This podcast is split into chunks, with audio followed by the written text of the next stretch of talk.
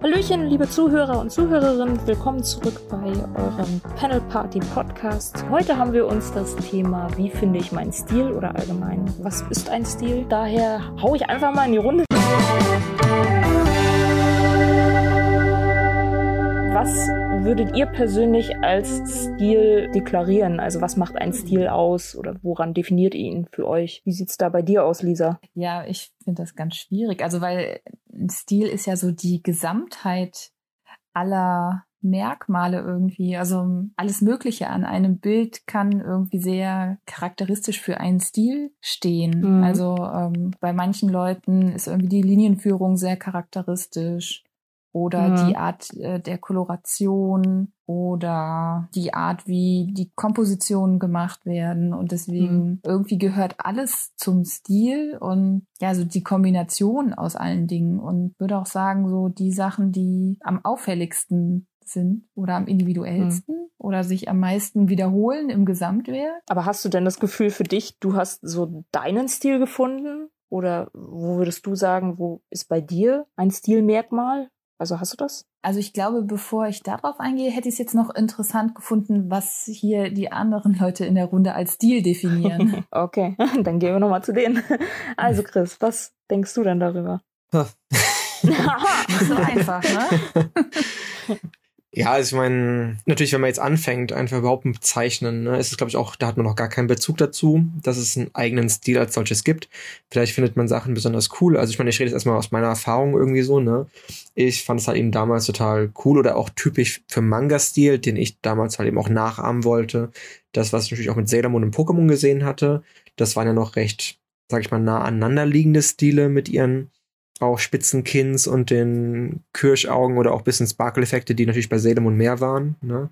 Das waren so die Sachen, mit denen ich eingestiegen bin und mit denen ich erstmal überhaupt versucht habe, natürlich auch so einen Stil nachzuahmen, weil ich da noch gar nicht im Kopf hatte, überhaupt einen eigenen Stil haben zu können oder zu wollen, mhm. war das erstmal so das, wo ich dachte, hey, das sieht einfach gut aus, das gefällt mir. Oder auch natürlich Mickey Mouse und so. Ich meine, ähm, man kann natürlich auch alles so zeichnen, wie man möchte, aber irgendwie fängt man ja gerade, wenn man mit der Materie erst in Berührung kommt, an so einen Stil nachzuzeichnen.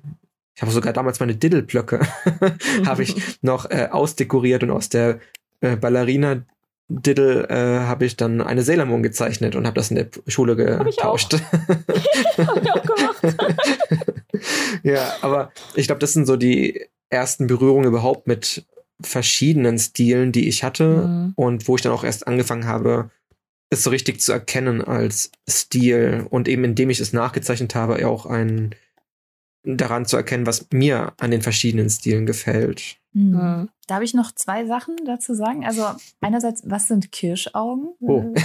ich mich gewundert habe, was also, ja, ähm, das sind natürlich einfach. Kulleraugen oder? Ja, bei Sailor Moon waren es ja eher die Kulleraugen, aber Kirschaugen fand ich war auch halt eben gerade in dieser Pokémon-Zeit irgendwie so ein Standardausdruck, also den ich zumindest so aufgeschnappt hatte, äh, für einfach nur diese Pupillen, die nur an dem oberen Augenlid hingen. Also sie waren ah. dann noch ah. gar nicht unten durch ein Augenlid abgetrennt und ähm, ah also so habe ich das irgendwie als Kirschauge empfunden, dass es einfach nur diese Pupille an diesem oberen Lid hängt und da jetzt gar nicht mit realistischeren Stilmerkmalen gespielt wird. Ne? Ah, okay. Achso, ich dachte, du willst jetzt auf so einen Augen raus, wie zum Beispiel Krillin hat oder so. Nur so schwarze Punkte. Ach so. Nee, dann war es vielleicht äh, nicht detailliert genug oder ich habe gedacht, ey, jeder weiß doch, was Kirschaugen sind. habe ich schon nie gehört. Für den kleinen Exkurs. hm, jetzt habt ihr es gehört. Okay, und die andere Sache, was ich sehr interessant fand, dass du meintest, ja, wenn man so anfängt, hat man ja noch keinen Stil. Wo ich direkt dachte, ah, interessant, ich hätte jetzt die These aufgestellt, dass eigentlich jeder von Anfang an irgendwie einen gewissen Stil mitbringt. Das, das würde ich tatsächlich auch eher so unterschreiben, ja. Nee, also, ja, ich, ich ja. bin bei Christian. ah, okay, dann, dann kann also, Stefan jetzt mal was dazu sagen. Es gibt so diesen, diesen mhm. Anfängerstil mhm. irgendwie, so der Stil des Anfangs. Also der, also dass man quasi keinen Stil ja. hat, so ein bisschen. Okay, aber, äh, aber zu Beginn, also nochmal zum Anfang, was ist Stil für mich? Also das ist ja was, wo man mega abstrakt werden kann. Und ich mhm. würde sagen, Stil ist einfach die Art und Weise, wie sich jemand ausdrückt ob das jetzt visuell ist oder vielleicht sogar auch in seinem im, in textlich oder in seiner Aussprache. Mhm. Also wie, wie die Kommunikation quasi gefärbt ist. Also zum Beispiel, wenn wir jetzt über Anime-Augen reden oder Manga-Augen, äh, da haben eine Gruppe von Leuten in einem Land haben sich gegenseitig dazu inspiriert, eine gewisse Art und Weise Augen zu zeichnen, die halt in einem anderen Land ganz anders aussah. Und so hatten die halt einfach eine Art und Weise gefunden, wie sie irgendwas abstrahieren und umsetzen. Also jeder von uns zum Beispiel kann eine geschlängelte Linie zeichnen und jeder von uns wird wahrscheinlich eine Art und Weise haben, wie die anders aussieht. Mhm. Also so Stil ist so die Art und Weise, wie man Dinge umsetzt. Mhm. Das ist tatsächlich auch der Grund, warum ich da eher bei Lisa war, mit dem, ähm, dass ich glaube, dass wir schon irgendwo eine gewisse Art der Stilistik von Beginn an mitnehmen. Mhm. Weil natürlich können wir nachmachen, aber ich glaube, dadurch, dass jeder so, so eine gewisse individuelle Strichführung, auch so ein Point of View hat, der so bestimmte Dinge eher präferiert als andere Dinge, gibt es immer so dezente Nuancen, die sich verändern. Und ich glaube, dass da vielleicht auch so diese eigene Stilistik in Anführungsstrichen mit hineinspielt, so geprägt durch diese eigene Fähigkeit, die natürlich noch weiterentwickelt, keine Frage, aber eben auch schon die Grundzüge mitbringt. Ja, und ich hätte jetzt auch gesagt, Anfänger haben vielleicht keinen ausgereiften Stil. Ich glaube aber doch genau. irgendwie, dass alle Personen erstmal so irgendwas an Stil mitbringen. Also mhm, selbst genau. bei so Anfängern sieht man dann halt die Unterschiede. Die einen drücken ganz fest auf und machen von Anfang an so sehr starke Linien und andere stricheln so ganz dezent, dass man es kaum sieht. Und ja, es mhm. ist dann halt noch nicht ausgereift, aber irgendwie so eine genau. Art an Persönlichkeit bringt man automatisch mit. Ja. Ich war schon einen Schritt weiter. Also mhm. klar, so eine Persönlichkeit, ja. Ich dachte schon an diesen Schritt, wo man sagt, oh, ich will jetzt ein Bild zeichnen und wenn ich so an mich denke, ich habe also in dieser Phase, wo ich angefangen habe, Sachen abzuzeichnen, war ich halt so voll äh, auf Disney mhm. und habe ziemlich viel vom Dschungelbuch nachgezeichnet. Mhm da war halt dann so ein bisschen diese Dschungelbuch-Stilistik mit drin, aber man hat halt gesehen, dass ich die nicht konnte auswendig. Mhm. Also die kamen nicht aus mir heraus, die habe ich kopiert. Und das meinte ich so mit diesem Anfängerstil. Mhm. Du siehst halt, wo das halt herkommt, was man imitieren möchte, aber du weißt halt auch, man sieht, dass die Leute das nicht von innen raus blind äh, reproduzieren können. Mhm. Das meine ich so mit diesem Anfängerstil. Mhm. Ja, jetzt denke ich gerade, okay, vielleicht sind das so mehrere, mehrere Ebenen von Stil. Ja. Und ähm, ich habe jetzt irgendwie noch so ganz an der Basis gedacht, nämlich äh, wie setzt man mhm. den Bleistift ein?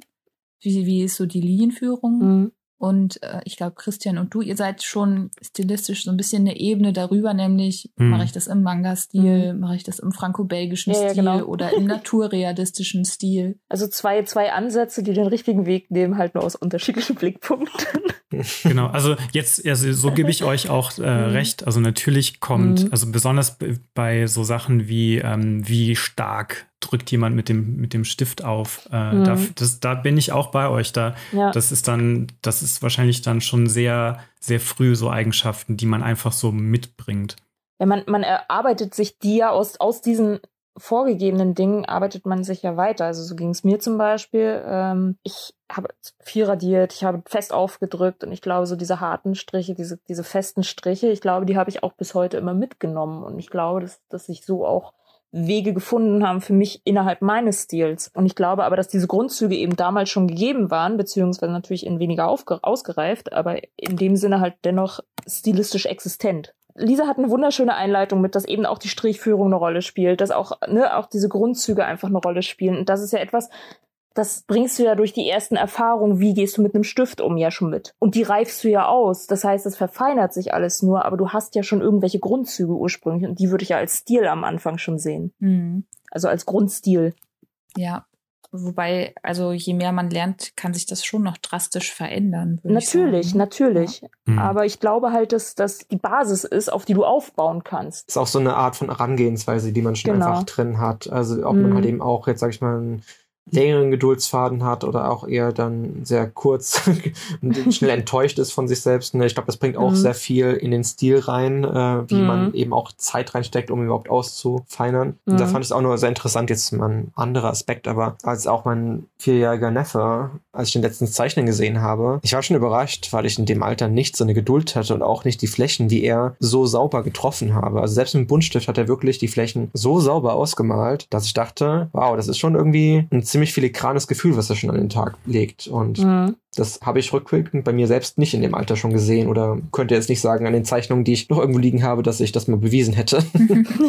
so ein anderer Aspekt von Stil und Stilistiken finde ich auch, ist so die Anreihung von Elementen, die zueinander passen. Tun wir mal so, wir lesen Bakuman und auf einmal ist da Elsa drin als Charakter von mhm. äh, Frozen. Ja. Das ist ja dann ein stilistischer Bruch auf einmal. Also mhm. wir wären uns ja jetzt alle einig, dass die stilistisch nicht so wirklich zusammenpassen. Und auch jemand, der wahrscheinlich nicht mit dem Thema mhm. vertraut ist, würde Elsa dann so als herausstechend wahrnehmen. Mhm. Ja, genau, als Fremdkörper. Das ist eine spannende Frage, weil ich so häufig von Nicht-Manga-LeserInnen gehört habe, mhm. so das sieht ja alles gleich aus. Und wo ich mich echt fragen würde, ob das solchen Leuten dann auffallen würde, wenn so Stile aufeinander prallen, wo wir, die total im Thema drin sind, sofort sagen würden, oh, das ist jetzt ein ganz anderer Stil, das passt überhaupt nicht zusammen.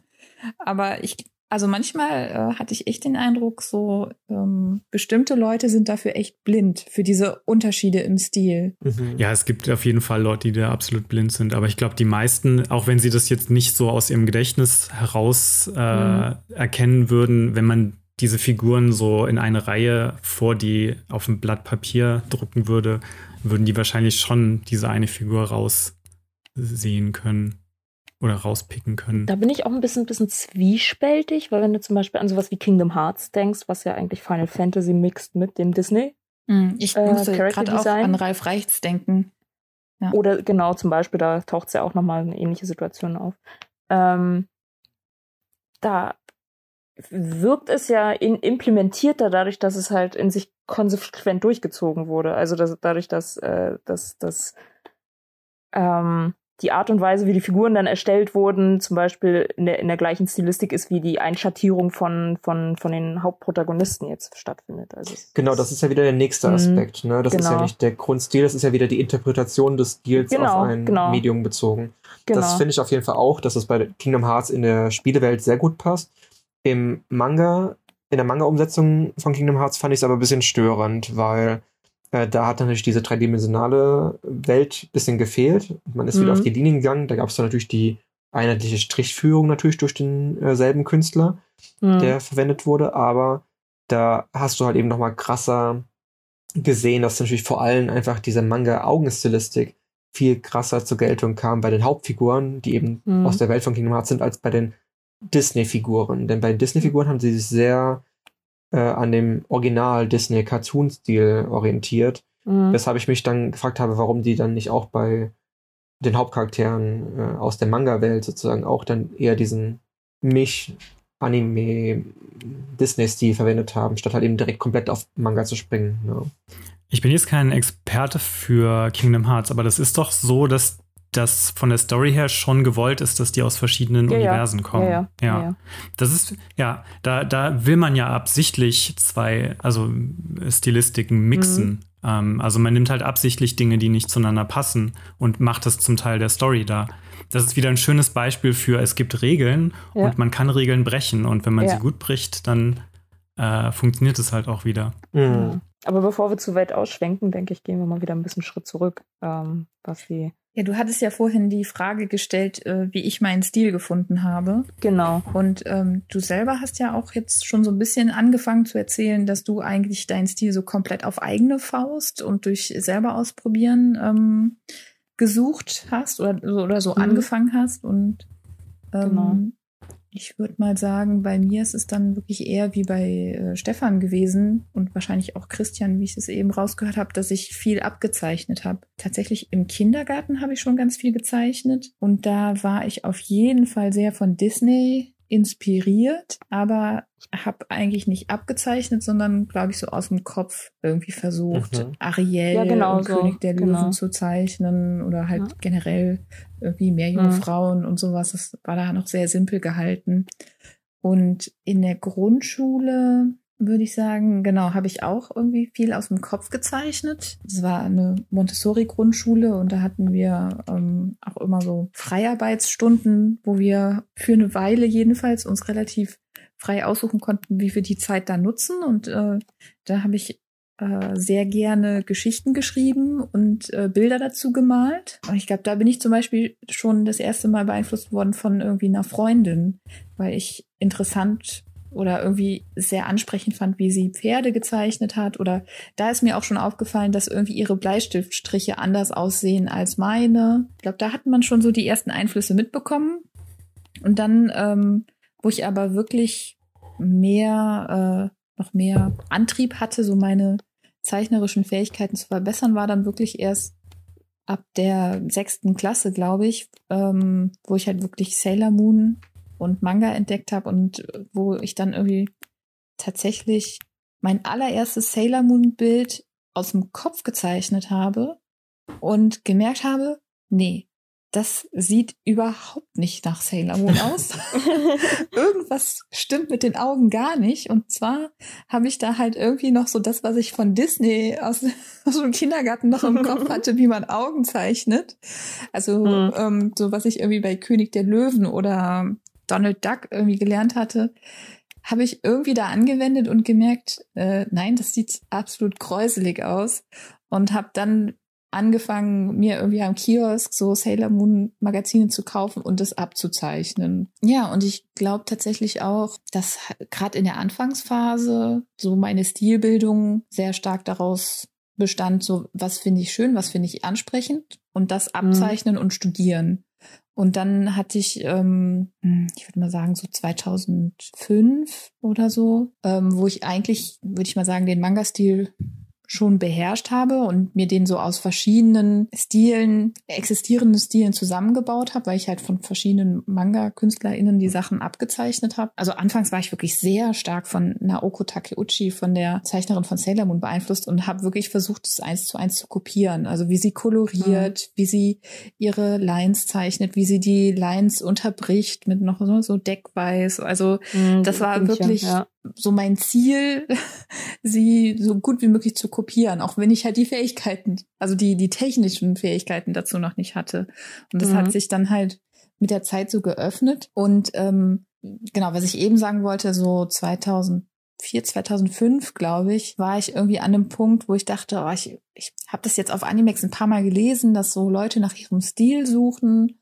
Und ich glaube, ich muss jetzt mal einen eigenen Stil entwickeln, beziehungsweise ich kann mich erinnern, dass ich für ein bestimmtes, ähm, für ein Manga-Projekt für den Schwarzen Turm, da ähm, das war diese Anthologie Es war kein Mal, da habe ich den Froschkönig gezeichnet und da kann ich mich erinnern, dass ich irgendwie ganz viel Gesichter gezeichnet habe, um irgendwie so einen Stil für mich zu finden, den ich bei diesem Projekt benutzen möchte. Und um irgendwie nochmal rauszufinden, okay, welche Proportionen finde ich schön und jetzt bei dem Projekt möchte ich auch, dass die Figuren ein bisschen erwachsener aussehen und ja, also ich glaube, es war dann wirklich für so ein paar Jahre, dass ich gedacht habe, ähm, ich muss einfach ganz viel zeichnen, um zu lernen. Mhm. Und irgendwann bin ich aber auch wieder darauf zurückgekommen, wo ich so den Eindruck hatte, ich habe mich jetzt ganz lange nicht mehr weiterentwickelt. Ich dachte, okay, vielleicht muss ich doch wieder mehr Studien machen. Vielleicht, ähm, mhm. ähm, also genau, vielleicht wiederhole ich mich einfach immer nur selbst. Also äh, ist tatsächlich was, was ich mich schon häufig gefragt habe, ob es besser ist, einen eigenen Stil zu entwickeln, indem man nicht abzeichnet, sondern einfach, tja, keine Ahnung, ähm, so da, wo man ist, das nimmt und irgendwie experimentiert. Mhm. Ähm, und ich war aber auch schon häufig an dem Punkt, wo ich dachte, also ich wiederhole mich immer nur selbst und ähm, ich glaube, ich muss jetzt ein bisschen zielstrebiger nochmal gucken, was sind denn aktuell Stile, die ich mag. Mhm. Also ich habe das Gefühl, mein Stil, den habe ich halt irgendwann früher mal entwickelt und jetzt ist der aber, entspricht ja gar nicht mehr dem, was heutzutage mein Geschmack ist.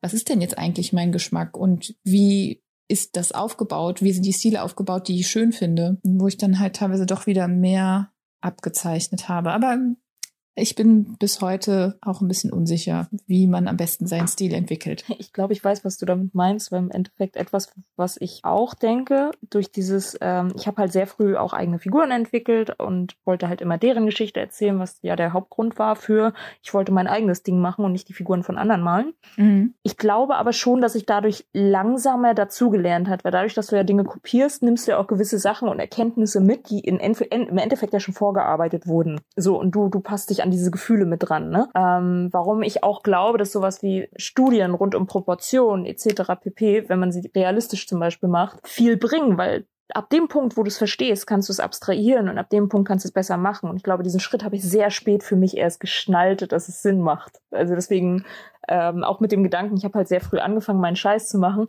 Ich weiß nicht, ob ich das empfehlen würde. Also bei mir war das auf jeden Fall halt auch ich weiß nicht, ob es jetzt so ähnlich wie bei Lisa, aber halt eben auch natürlich Parallelen gibt es definitiv. Es ging auf jeden Fall auch bis in das Teenageralter rein, dass ich definitiv sehr viele, auch viel intensivere Vorbilder hatte im Künstlerbereich, die ich dann auch äh, wirklich nachahmen wollte. Also wie halt eben das Thema, was wir jetzt auch schon öfters hatten im Podcast, aber Judith Park war für mhm. mich halt eben eine sehr große Inspirationsquelle. Ich meine, ich kam nie dran, irgendwie so zu zeichnen wie sie. das äh, ist auch sehr bedauerlich, finde ich, aber sie war einfach damals so mein Ideal vom Stil her. Also sie hatte mhm. einfach ein super schönes Strichführung. Natürlich hat sich das auch mittlerweile wieder haben sich andere Künstler abgelöst. Ne? Da gab es mhm. dann auch einfach andere natürlich Inspirationsquellen, die mir super gut gefallen, wie Dick Crayman oder halt eben jetzt auch das Bildnis der Hexe, ein Manga, den ich auch schon vielen Freunden empfohlen habe, den auch alle mhm. mögen.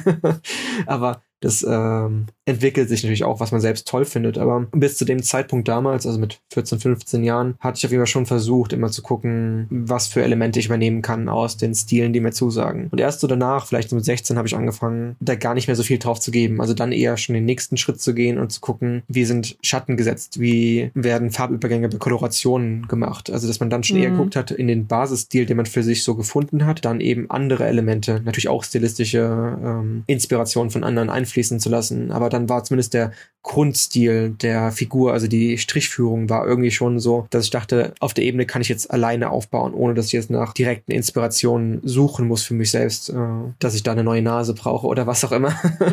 äh, das hat sich halt eben immer weiterentwickelt. Also man hat immer wieder Inspirationen von verschiedenen Quellen bekommen, Kontraste im Schwarz-Weiß-Bereich, wie gesagt, manche haben dann natürlich auch tolle Raster benutzt, wie sie verwendet wurden, oder andere haben halt eben besonders schöne Schraffuren verwendet, wo man dachte, hey, das ist auch cool, mal da was anderes zu probieren. Aber so hat sich dann langsam auch so mein Stil entwickelt. Aber gleichzeitig gab es dann immer diese Ebene, die eine automatische Entwicklung war, also nur von mir selbst ausgehend, indem ich halt mhm. eben auch wie jeder andere natürlich selbst äh, erwachsener wird, indem auch dann die Charaktere, die vielleicht damals noch alle 10, 12-jährig waren, dann auch erwachsener werden und dann hat man eben auch, wie jetzt vielleicht Lisa auch meinte, bei diesem äh, Paper Theater Beitrag ähm, oder Schwarzer Turm war es ja, ähm, mhm.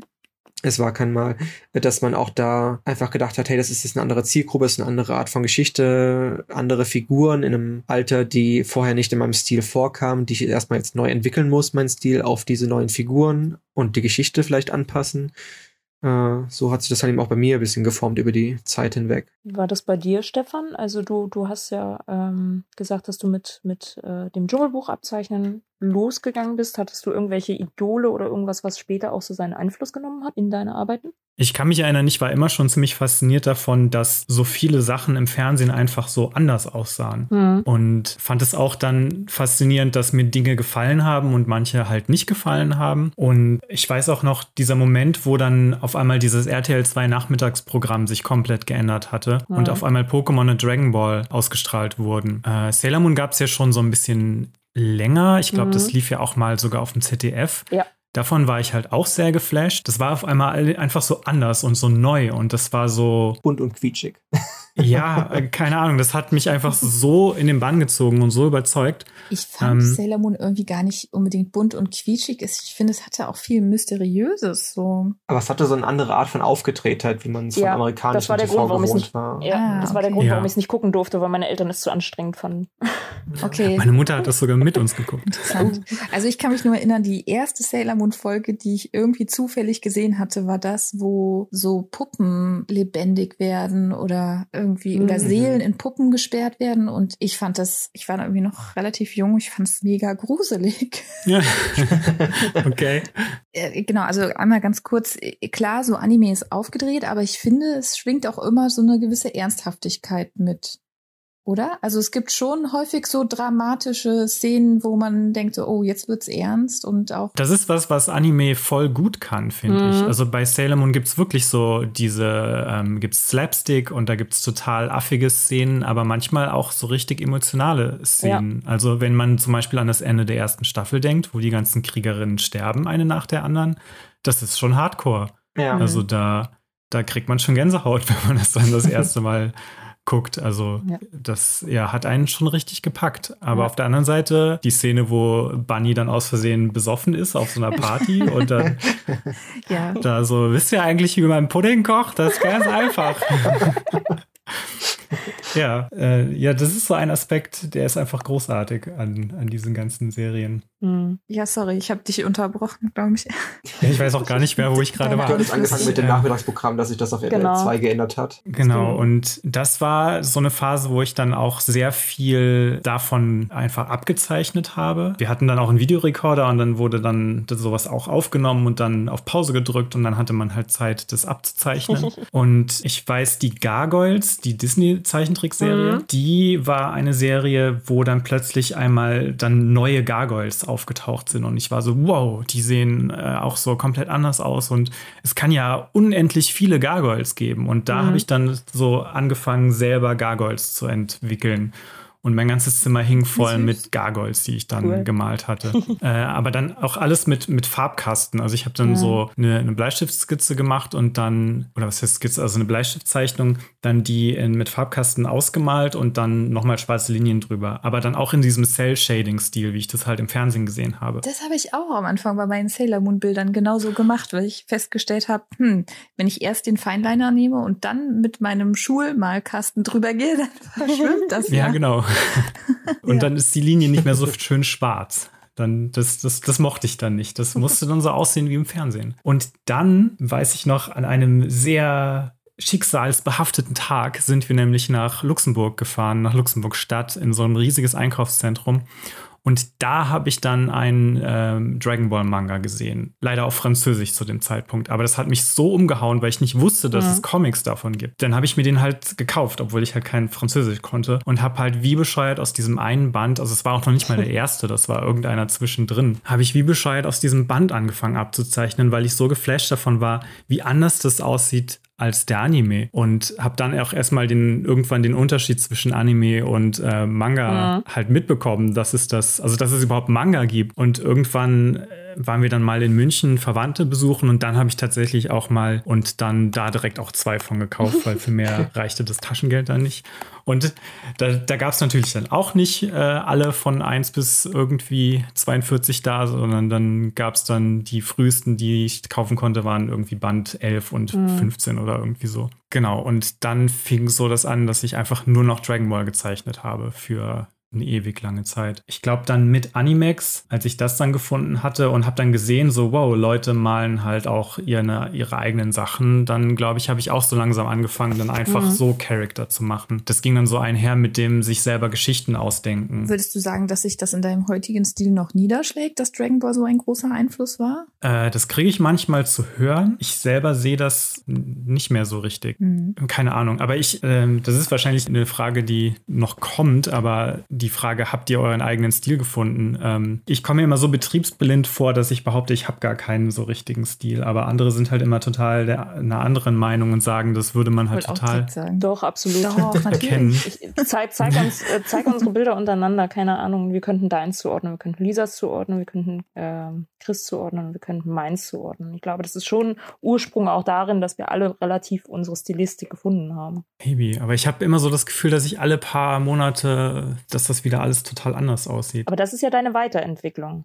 Das darf man ja auch hm. immer nicht so, so ich, ich finde, man darf Stilistik ja immer nicht gleichschieben mit dem, wie es sich weiterentwickelt. Also mein Stil vor, keine Ahnung, wie, wie vielen Jahren sah natürlich auch anders aus als heute. Aber würde ich sagen, ich hatte damals schon einen Stil? Ja. Er hat sich eben nur weiterentwickelt und woanders hin entwickelt. Ja, außerdem, also bei Stefan finde ich, sieht man, er hat einfach eine sehr große Bandbreite, was er für mhm. Figuren und Schauplätze und so darstellt. Ja. Ich meine, ähm, es gibt ja auch viel auf Instagram so diese ähm, KünstlerInnen, wo man vielleicht das Gefühl hat, okay, die zeichnen eigentlich immer mehr oder weniger das gleiche Gewicht, äh, Gesicht mit äh, mhm. unterschiedlichen Frisuren oder so oder äh, mhm. Outfits, aber ähm, die Motive unterscheiden sich nicht so krass. Also oder auch der Figurentyp. Es ist dann immer ein junges, hübsches Mädchen oder so. Und ähm, Stefan mhm. hat natürlich sehr unterschiedliche Figuren und ich glaube, das ist auch dann immer das, wo man denkt, äh, okay, das ist dann nicht so krass offensichtlich. Allerdings finde ich, bei Stefan ist zum Beispiel auch charakteristisch so seine Art Linienführung und Kolorationsstil, genau. die Formsprache, das ist das. Und weshalb ich auch vorhin meinte, also Stil ist ja nicht so, wie zeichne ich die Augen, sondern irgendwie das Zusammenspiel von allen Elementen. Hm. Das würde ich halt auch so unterschreiben, weil vor einer Weile gingen auch ein bisschen auf äh, Instagram auch so einige Leute, die so, so ein bisschen aus ihrem Stil ausbrechen wollten. Und ich persönlich fand, bei den wenigsten hat es im Klassischen funktioniert. Es hat anders ausgesehen, weil sie halt gewisse Punkte verändert haben. Aber die reine Stilistik, wie zum Beispiel, die, was, was einfach die Strichführung unwahrscheinlich viel mitträgt, um diese Bandbreite zu ermöglichen, was du aus deinem Stil rausholen kannst. Deswegen fand ich halt zum Beispiel, dass, dass man die Stilistik von vielen trotzdem noch irgendwo da drin erkannt hat. Das finde ich ganz spannend an diesen mhm. Draw This in Your Style Challenges. Ja. Da merke ich auch immer, wenn ich so eine mache, das ist für mich immer voll die Herausforderung, weil ich muss immer aufpassen, weil ich sauge immer sehr schnell und sehr gerne andere Sachen auf. Und ich mhm. habe dann, als ich damit mal anfing, habe ich dann so, die ersten drei Skizzen waren so, oh Mann, du hast das gerade quasi abgezeichnet. Mhm. Und das sieht halt super weird aus. Ähm, also weil es halt nicht nach mir aussah. Mhm. Oder ich nicht das Gefühl hatte, dass ich das bin oder das irgendwie anders interpretiert habe so dass ich mich so richtig da rein, also mir eine Falle stellen musste und dann so eine ganz grobe Skizze von der Pose gemacht habe, dann das Original weggelegt habe und dann durfte ich das Original nicht mehr angucken und mhm. habe dann mich so gezwungen, quasi das rauszulocken, was in mir drin ist. Bei diesen Draw This in Your Style Challenges finde ich zum Beispiel auch es viel interessanter, Sachen zu nehmen, die komplett außerhalb des eigenen Stilbereichs liegen, mhm. weil man dann auch, wie du schon sagst, vielleicht auch gar nicht diese Gefahr läuft, dass man denkt, äh, das ist ein Stil, der meinem eh schon sehr nahe ist. Oder halt eben, vielleicht ist auch gerade in deinem Fall, weil du auch beruflich natürlich viele Stile anpasst, die bestimmte Kunden wollen, ne? dass du dann eher das dann direkt als Vorlage so nimmst. Ähm, aber ich finde es immer sehr cool, gerade bei meinem, sag ich mal, halb detaillierten Stil, dass dann auch mal ganz minimalistische Sachen genommen werden oder vielleicht sogar ganz fotorealistische, in die ich dann halt eben viel mehr Spektrum habe, es in meinem eigenen Stil darzustellen. Ne? Mhm. Ja, stimmt. Das ist auch noch so ein Aspekt an meiner Arbeit, dass ich beruflich halt immer irgendwas in einem anderen Stil machen muss mhm. auch. Und deswegen, ich sage immer so, aus Scheiß stilistisch ist das bei mir total schizophren. Also, dass ich manchmal nicht, wahrscheinlich deswegen auch überhaupt nicht weiß, so, wer bin ich überhaupt? Das ist gut möglich. Das, das kann ich das mir gut klingt so ja. ein bisschen drüber, aber ja. Mhm. Ähm, dass ich mich da öfter mal so ein bisschen verliere. Keine ja. Ahnung. Ja, Stefan, du hattest ja vorhin die Frage gestellt, ob wir unseren Stil gefunden haben, oder? Mhm. War ja. das die Frage? Ja. Oder auch. Sind wir sehr gut äh, ausgewichen. Haha. Ob ihr das Gefühl habt, sie zumindest gefunden zu haben, fragen wir es so. Ja, genau. Und ähm, ich würde sagen, ja, ich habe einen Stil. Ich kann mir aber nicht vorstellen, dass der auf immer und ewig so bleibt. Also ich bin noch nicht am Ende meiner Reise angekommen und tatsächlich habe ich auch würde ich mal sagen, so über die letzten zehn Jahre immer wieder mit mir gerungen, dass ich so dachte, hm, ja, was, was ist mein Stil? Also soll ich irgendwie nochmal bewusst einen Stilbruch machen und mich radikal ändern, wie ich zeichne oder was so mein Basisstil ist, weil auch ich passe je nach Geschichte den Stil immer etwas an, damit es halt zur Geschichte mhm. passt. Mhm. Ähm, aber das, was ich so als meinen Komfortstil oder Basisstil bezeichnen würde, habe ich sehr viel mit gehadert, dass ich dachte, also irgendwie äh, eine Weile lang dachte ich, ich zeichne noch sehr stark so in, in dem Manga-Stil, obwohl ich ähm, ja andere Stile, die das so ein bisschen mehr mischen und mehr auflockern und und irgendwie viel interessanter finde. Und ja, ich habe dann auch manche Stile irgendwie analysiert und gemerkt, naja, aber es würde jetzt nicht reichen, wenn ich nur ein Element davon übernehme. Es ist irgendwie die Gesamtheit, die gut funktioniert. Mhm. Und ja. ähm, wo ich so häufig das Gefühl hatte, also entweder jetzt ganz oder gar nicht. Es ist gerade nicht so Also, wo ich den Eindruck hatte, ich kann jetzt nicht eine Kleinigkeit ändern, wenn, dann muss ich irgendwie radikal was ändern. Und mhm. ähm, irgendwie, ich würde sagen, dass ich jetzt so mit dem Beginn von Indigo das eigentlich so ein bisschen aufgegeben habe, das zu forcieren, mich in eine bestimmte Richtung zu entwickeln, weil, ja, wie gesagt, mein Ursprung liegt in Sailor Moon und irgendwie schon in diesem Shoujo-haften Stil und hat mit den großen Augen und kleine Nasen und so. Und ähm, eine Weile habe ich dann schon experimentiert und gedacht, na, ich zeichne mal etwas größere Nasen und ähm, mehr mit Nasenlöchern und Münder und so. Und jetzt gerade bin ich aber halt wieder in diesem Genre von Magical Girl angelangt, wo mhm. das eigentlich halt genau harmonisiert, wenn man so einen Sailor Moon-artigen Stil hat. Also natürlich bin ich jetzt auch nicht komplett auf Sailor Moon zurückgegangen. Also dieser Stil von Naoko Takeuchi ist ja schon irgendwie sehr, irgendwie auch schon speziell so in seiner Art. Dieses Mhm. Sehr oldschool, wie so die, die Wimpern sehr auseinander fransen und irgendwie gar keine richtigen Pupillen da sind, sondern immer der Lichtfleck in der Mitte vom Auge sitzt und so. Mhm. Sind schon, also so, wenn man sich jetzt so nebeneinander anguckt, bin ich da schon sehr weit weg irgendwie, glaube ich. Also aus, aus Manga schaffenden Augen von externen mhm. ist wahrscheinlich wieder so, ich sehe ja keinen Unterschied, das ist das Gleiche. Alles aus wie Sailor Moon. Ja. Auch Dragon Ball sieht aus wie Sailor Moon. Ja, aber das, ist, das ähm. ist ja, wie du, wie du schon sagst, das ist dann jemand, der sich damit nicht auseinandersetzt. Ja. Ne? ja, also deswegen, also was ich die ganze Zeit versuche zu sagen, tatsächlich, ähm, also ich habe mehrere Jahre irgendwie gedacht, ich muss ganz bewusst so einen Schritt machen, um meinen Stil zu verändern. Und jetzt gerade bin ich da eher so entspannt, dass ich denke, okay, ich zeichne jetzt gerade einfach so, wie es mir gerade angenehm ist. Und wenn sich das irgendwann mal verändert, dann verändert sich das halt. Ja, also ich, ich glaube, dass ich auch zwischendurch dachte, ich muss so ein bisschen mehr von dem Manga-Stil weg, um ernst genommen zu werden damit ich irgendwie auch so außerhalb der Manga-Szene Illustrationen rumzeigen kann und sagen kann, so hier, ich illustriere und die Leute nicht direkt das in so eine Manga-Schublade stecken. Mhm. Aber mhm. irgendwie würde ich sagen, dadurch, dass ich das eh verworfen oder momentan zurückgestellt habe, irgendwie damit meinen Lebensunterhalt zu verdienen und irgendwie Illustratorin zu werden oder Concept Artist oder sonst was, ist jetzt gerade so, dass ich denke, ach, ich mache einfach das, was mir Spaß macht, was mir leicht fällt. Ich, wie ich so diese Geschichte, die halt sehr viel Arbeit ist, so am, am leichtesten bewältigen kann.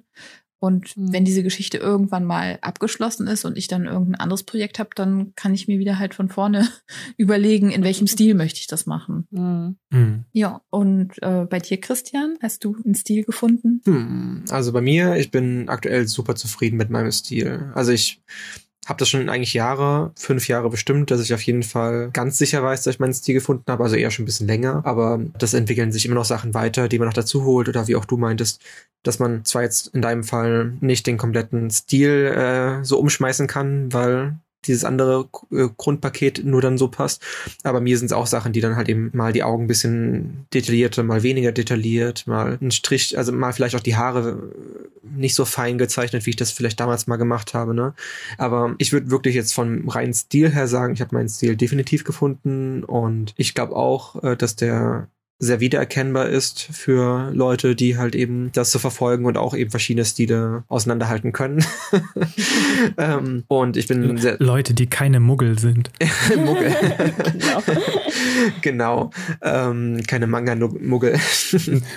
nee, aber ich äh, ja, also ich bin wirklich sehr zufrieden aktuell. Denke trotzdem, dass sich das auch noch weiterentwickeln wird und ich glaube auch, dass ich auch irgendwann mal, wenn ich produktiver und aktiver an einem Projekt sitzen möchte und auch es durchziehen möchte, dass ich da noch äh, mein Stil etwas anpassen muss, um ihn einfach schneller bewerkstelligen zu können und nicht in der aktuellen eher langsamen, ich finde es schön, Striche zu ziehen, Geschwindigkeit.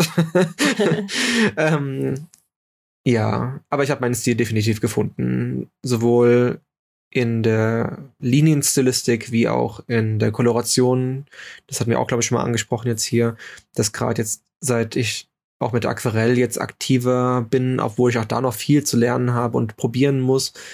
Aber auch dieses Medium, finde ich, das fließt jetzt alles so zusammen. Mein Grundstil, meine Kolorationstechnik und gerade denke ich einfach nur so, das gefällt mir. Und äh, das ist, glaube ich, ein sehr wichtiges Gefühl. Ja, es äh, klingt, äh, klingt voll schön, oh. dass, du, dass, dass, du in diesem äh, Stadium bist, weil ähm, ich bin nicht so zufrieden oder beziehungsweise, ähm, also ich habe mich in dem gerade wiedergefunden, was Lisa eben auch gesagt hat, habe aber definitiv auch immer so meine Krisen, wo ich mir denke, so, oh Mann, alles, was ich mache, ist scheiße.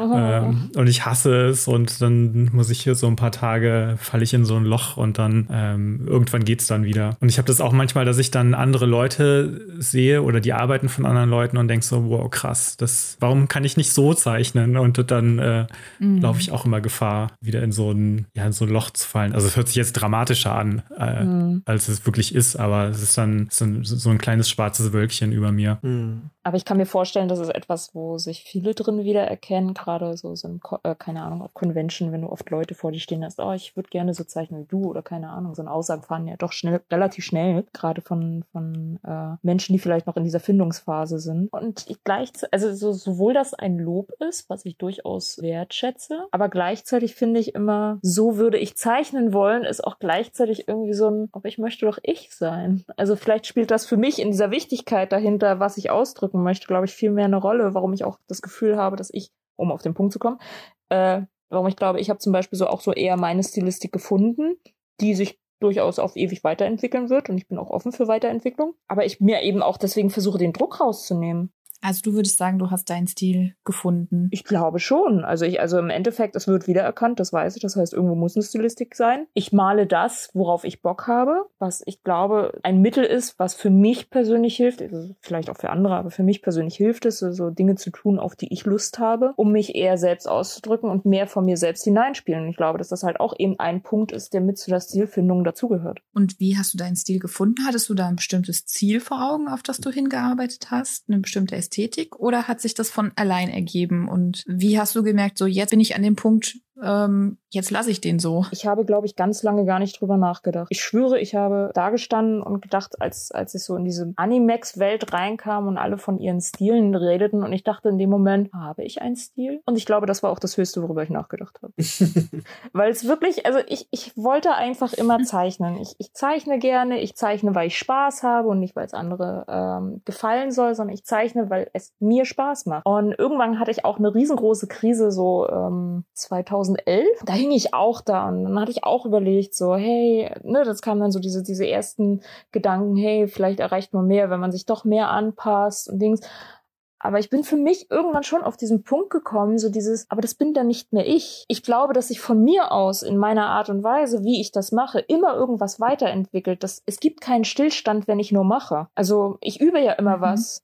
Finde ich interessant, genau, dass du sagst, wenn ich jetzt meinen Stil verändern würde, dann wäre ich nicht mehr, wäre das nicht mehr ich. Mhm. Und ich war halt häufiger an dem Punkt, wo ich dachte, ich habe jetzt immer noch diesen alten Stil, aber eigentlich bin ich das ich, gar nicht mehr. Ich, ich weiß halt, also vielleicht, vielleicht ist der, nenn's mal Unterschied in Anführungsstrichen, ne? dass ich immer sowieso die Prämisse habe, etwas zu verbessern und mich weiterzuentwickeln. So, das mache ich zum Beispiel, indem ich äh, in vielen Bildern Dinge mache, die ich noch nie gemacht habe oder wo ich sage, das kann ich noch nicht. Das heißt, ich forciere meinen eigenen Weiterweg ja schon mhm. irgendwo, aber ich bin nicht darauf aus, so dass meine Stilistik, weil ich glaube, die hat sich immer so entwickelt, was ich selbst irgendwo bis zu einem gewissen Grad ästhetisch empfand. Ich stand ja an diesem Punkt, was ich meinte, so mit dieser großen Krise, will ich das machen, was eher ankommt oder will ich das machen? Und ich habe für mich entschlossen, ich mache das, worauf ich Bock habe. Deswegen habe ich, glaube ich, dieses Ding gar nicht, dass ich, dass ich das Gefühl habe, dass meine Stilistik nicht dem entspricht, worauf ich selbst Bock habe. Also ich glaube, dass da trennt sich vielleicht der Weg. Mhm. Mhm. Okay, interessant.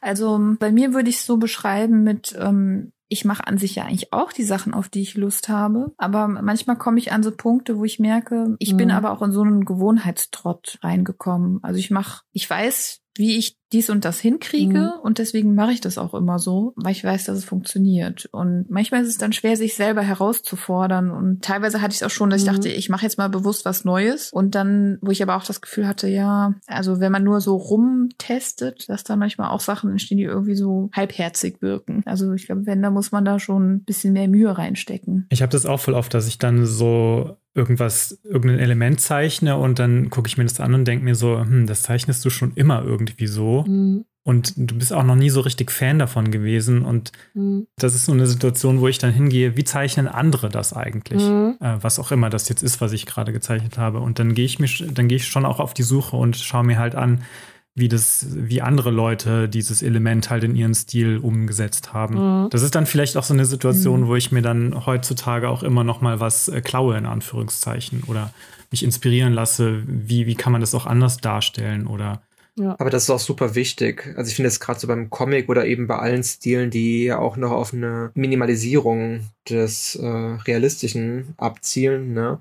Es ist auch mhm. super schwierig, finde ich, so dieses minimalisierte Element für seinen eigenen Stil zu finden. Und da kann man sich auf jeden Fall auch voll gut, äh, finde ich, Inspirationen von Vorbildern oder anderen vielleicht ähnlichen Zeichen holen und dann immer noch diese Sachen auf den eigenen Stil anpassen. Also was ich auch ganz oft gesehen habe, zum Beispiel, ist auch, ähm, man hat natürlich, also ich meine, das erste, was jeder Zeichner macht, egal aus welchem Bereich, ist ja meistens Figuren, ne, F Figuren mhm. entwerfen.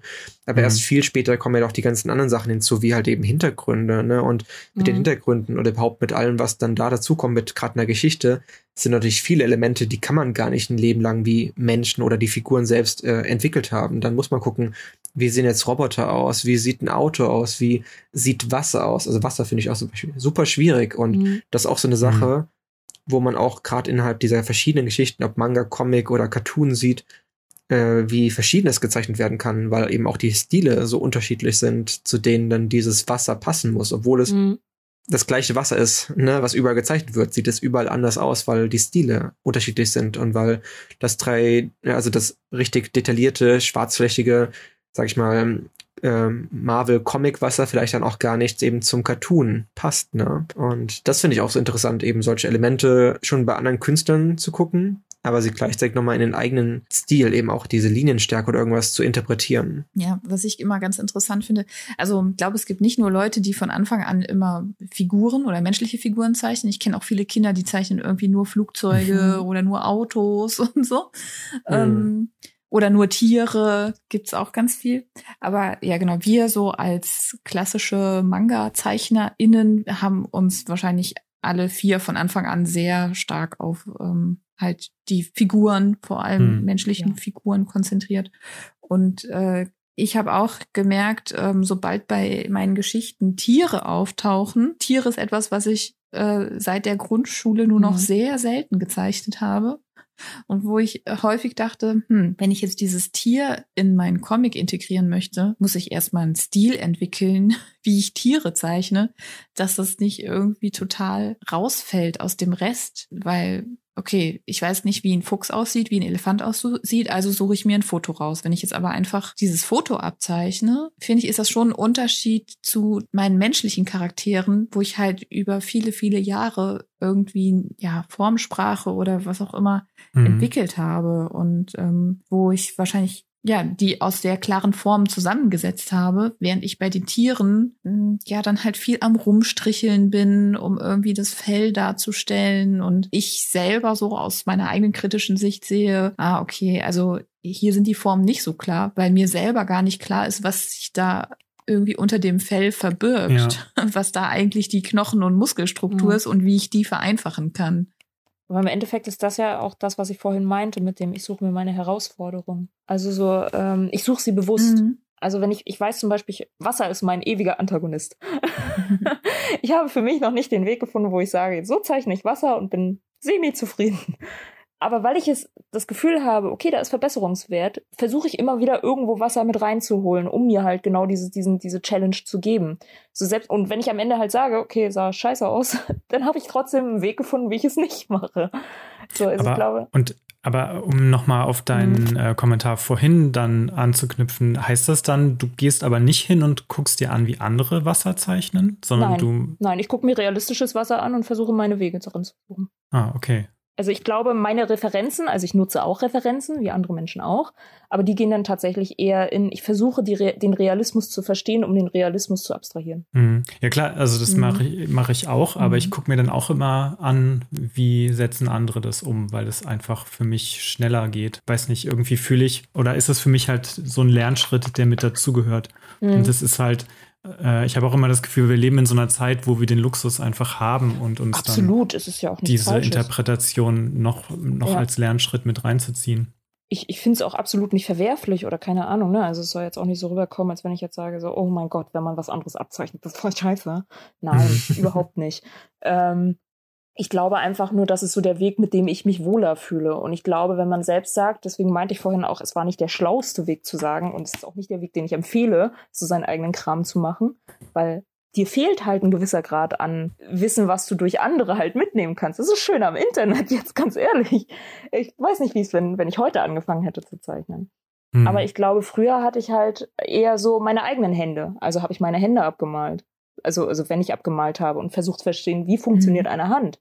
So, deswegen habe ich nie Hände versteckt, sondern ich habe sie gemalt. Und ich glaube, deswegen habe ich auch bis heute nicht das Problem mit Händen, wie viele andere Künstler, für die Hände der Antagonist sind. So wie für mich vielleicht Wasser. äh, ich glaube im Endeffekt, dass, ja, jetzt mache ich wieder den ewigen Allsatz. Ich glaube, jeder muss den Weg finden, der für ihn passt ähm, weil ich einfach glaube. Ja, ich merke, dass, ähm, dass hier halt so Stil und Technik ja. sehr nah beieinander liegen. Ne? Also das wird es ja jetzt auch genau. wieder ähm, vermischen. Also irgendwie Erfahrung, Technik, Stil, das verschwimmt alles so ein bisschen. Ja, deswegen meinte ich ja auch vorhin, als, als du angefangen hast, dass du ja auch schon glaubst, dass Stil schon weiter vorher anfängt. Mhm. Weil ich halt eben auch glaube, dass diese, diese eigenen Fähigkeiten da eine ganz große Rolle mit reinspielen. Und nicht nur dieses, wie groß male ich meine Augen, welche Proportionalität habe ich im Gesicht. Ein sehr großes Feld. Mhm. Ja, absolut. Ähm, was ich bei dieser Stilreise immer ganz beruhigend finde, ist, dass wenn ich mir so meine Idole angucke, da kann man sich bei den meisten auch so einen richtigen Weg angucken. Ja. Und ich, eine Zeit lang habe ich, ähm, also ich vergötter Takeshi Obata immer noch und ich war damals super in, äh, von Death Note geflasht und wollte dann auch äh, nur noch so zeichnen, wie Death Note aussah. mittlerweile sehe ich aber dann auch krass, also das sieht immer noch perfekt aus, finde ich. Mhm. Aber der zeichnet halt in jeder Serie, die ich jetzt von danach von ihm gesehen habe, sieht es halt immer wieder anders aus. Also der mhm. entwickelt sich halt auch weiter, aus ja. welchen Gründen auch immer. Und das, das tun halt die meisten. Ähm, ein ganz krasses Beispiel dafür ist auch der Zeichner von Oh My Goddess. Alle fünf ja. Bände sieht es komplett anders aus. Ja. Deswegen finde ich das auch ganz okay. Also eine Zeit lang dachte ich so, man muss halt sein Ding finden und das für immer durchziehen. Mhm. Wie zum Beispiel der Zeichner oder die Zeichnerin von mhm. Detective Conan. Keine Ahnung, wie diese Person das macht, so stringent an diesem Stil immer zu bleiben. Ich glaube, der ist einfach schon sehr alt, ne? Und ähm, meinst du? Ist der also, so alt? Wie alt ist der? Ich weiß nicht. Also deswegen hat er wahrscheinlich einfach die letzten 30 Jahre immer gleich gezeichnet, weil der einfach schon an einem viel weiteren Punkt war, als da so ein 20-jähriger Manga-Debütant wie ähm, hier der Oh My Goddess Zeichner hat ja wahrscheinlich sehr jung angefangen. Ja, wahrscheinlich. War, ich, oh My Goddess war ja wahrscheinlich so seine zweite Serie oder so. Dann ist es jetzt spannend abzuwarten, was mit Obata passiert, wenn der also was so in den nächsten Jahren oder in den nächsten 20 Jahren, wie das dann, was dann passiert. Ob er vielleicht dann auch irgendwann mhm. Sich irgendwann entscheidet, bei irgendwas zu bleiben. Ja, also oh mein Gott, es ist aber auch immer so das Paradebeispiel, was mir einfällt, wenn es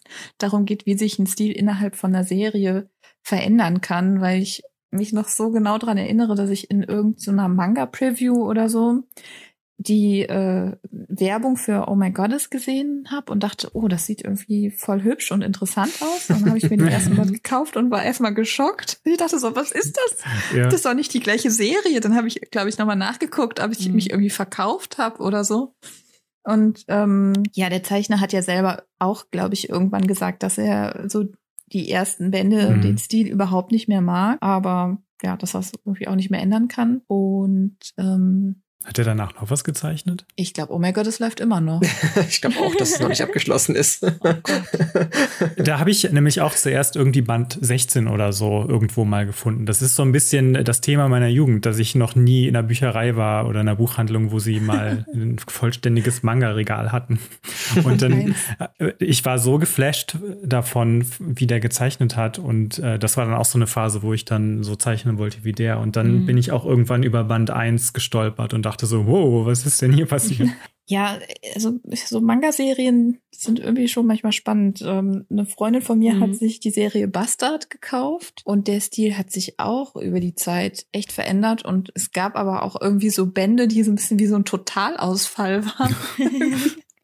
Und das Gefühl hatte, jetzt hat der Zeichner aber gar keinen Bock mehr. Er ist irgendwie noch so hingekritzelt oder äh, ja, Stil, eine lustige Sache. Ich finde das auch sehr wichtig, dass man das überhaupt auch sich vor Augen hält. Ne? Es gibt einfach nicht so einen Stil, den man findet und der bleibt dann einfach für immer so. Deswegen, das ist eine das kontinuierliche Reise. Ja. Es geht einfach immer weiter, vielleicht, außer wie du jetzt sagst, vielleicht beim Conan-Zeichner, der einfach in einem späteren Stadion, wo er sein Stil wirklich schon über Jahre gefunden hat oder eher dann wahrscheinlich schon Jahrzehnte das einfach so beibehält. Aber es ist einfach nichts, das Ziel ist jetzt erreicht und das war's. Das sieht man an Animes, mhm. da kann man sich manche alten Filme oder Serien gar nicht mehr angucken, weil das so schlecht gealtert ist. Ne? Mhm. Aber das sieht man auch eben heutzutage, dass es fast schon so ein Ideal-Anime-Stil gibt, wie bei Sword Art Online und Co., der dann fast überall jetzt aufgegriffen wird. Aber das wird auch dann vielleicht in zehn Jahren werden wir sagen, ah, das war der typische Anime-Stil vor, vor zehn Jahren, ne? Ja. Mhm. Wobei so ein Anime ja klassischerweise ein Produkt von ganz vielen Leuten ist, die zusammenarbeiten. Und beim Manga finde ich das schon relativ im Vergleich jetzt zu amerikanischen Comics sind Manga halt richtig so Autorencomics, wo irgendwie so eine Person und ihr Stil äh, wirklich so im Werk auch hervorgehoben wird. Wobei im franco-belgischen Bereich sind es schon auch alles KünstlerInnen, die einen eigenen Stil mitbringen. Ne? Aber wenn man mhm. sich irgendwie Disney oder US-Comics anguckt, da geht's ja eigentlich eher den Stil einer Marke mhm. darzustellen und nicht, dass die KünstlerInnen so ihren eigenen Stil etablieren und hervorheben. Unterschiedlich. Und also ich finde schon, dass es so also auf jeden Fall grundsätzlich auch, aber das ist ja auch noch ein wichtiger Aspekt bei Stil, wofür man überhaupt den Stil entwickeln möchte selbst, ne? Ob man auch überhaupt eigene Geschichten entwerfen möchte mit einem eigenen wiedererkennbaren Stil oder ob man halt eben gerade zu solchen Studios oder eben auch Comicverlagen wie Marvel DC etc. möchte, die eher von einem auch erwarten, dass man einen Stil gut interpretieren kann für die Sachen, die schon existieren. Ne?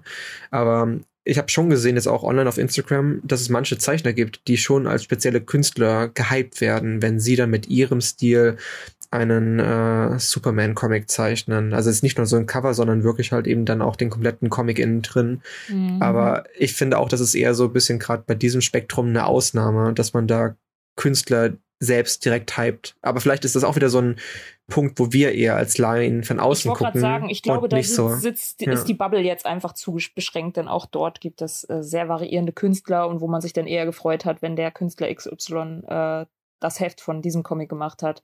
Also da gibt es auch Leute, deren Namen man im Hinterkopf hat.